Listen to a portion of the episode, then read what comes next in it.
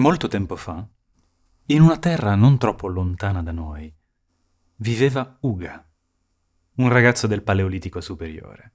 Aveva la mascella larga, gli occhi neri e una folta chioma.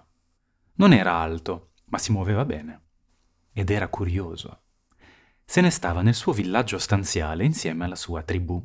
Oggi era il giorno di caccia, ma lui non era stato invitato. Uga non era un abile cacciatore o pescatore come i suoi atletici coetanei, era troppo distratto, aveva sempre lo sguardo rivolto verso il cielo. Così il capo del villaggio aveva deciso di lasciarlo con le femmine, ad occuparsi dei figli. Quella notte, dopo che tutti i neonati erano finalmente calmi tra le braccia delle madri addormentate, Uga si allontanò osservando la luna piena così luminosa da sembrare un sole. Si guardò indietro. Il falò del villaggio era lontano, ma la luna non sembrava avvicinarsi. Questa cosa lo incuriosì a tal punto che decise di continuare la sua camminata. Una lucciola gli fece strada, poi altre mille, e Uga si inoltrò nella foresta, circondato dalle piccole luci fosforescenti degli spiriti del bosco. Armato solo di un bastone rudimentale, Uga cammina tutta la notte, superando ostacoli, affrontando il buio, non vede cosa lo circonda, ma nota occhi luminosi, sente ruggiti lontani, bestie gigantesche, corni, mostri. Mentre procede cercando di fare silenzio, le sue fantasie prendono vita Immagina serpenti a sei teste, cavalli alati con corna d'oro, ma alla fine della notte, proprio quando l'alba tinge di rosso il manto erboso, emerge dalla foresta, scoprendo un meraviglioso lago. Cristallino, placido e colmo di pesci, da vederli ad occhi nudi. Il suo stupore è immenso, mai nella sua vita aveva visto qualcosa di simile. Uga passa la giornata a godersi il lago, nuotando, ridendo e bevendo a bocca spalancata l'acqua dolce in abbondanza. Dagli alberi frutta matura, intonsa, sembra aspettare di essere mangiata. Ma, sdraiato all'ombra di un albero, Uga si rende conto che tutta questa gioia non ha senso se non viene condivisa.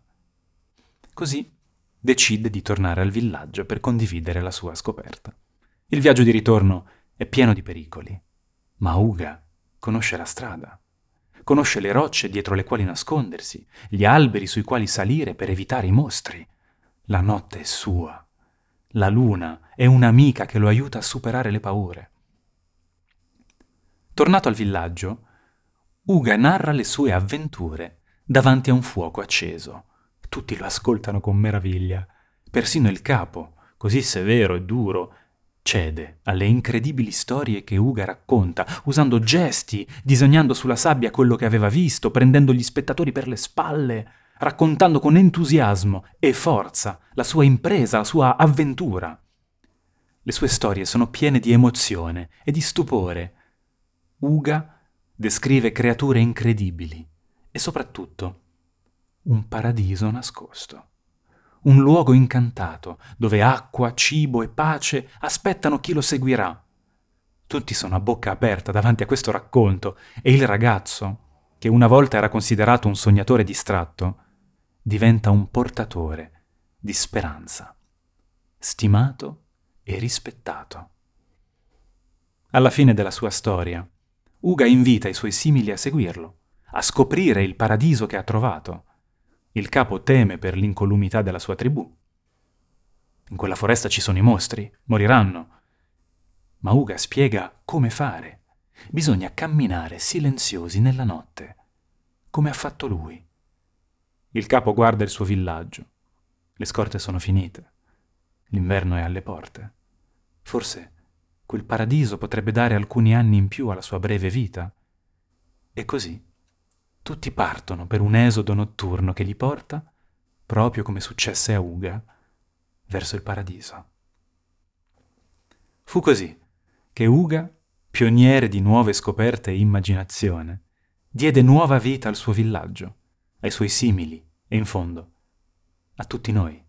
In un certo senso, Uga è stato il primo artista dell'umanità, che usò le sue parole per dipingere immagini vive nella mente di coloro che lo ascoltavano, il precursore di molti dopo di lui, che insieme fecero crescere il ruolo dell'arte come mezzo per condividere esperienze, stimolare l'immaginazione e unire le persone. Alla prossima pagina.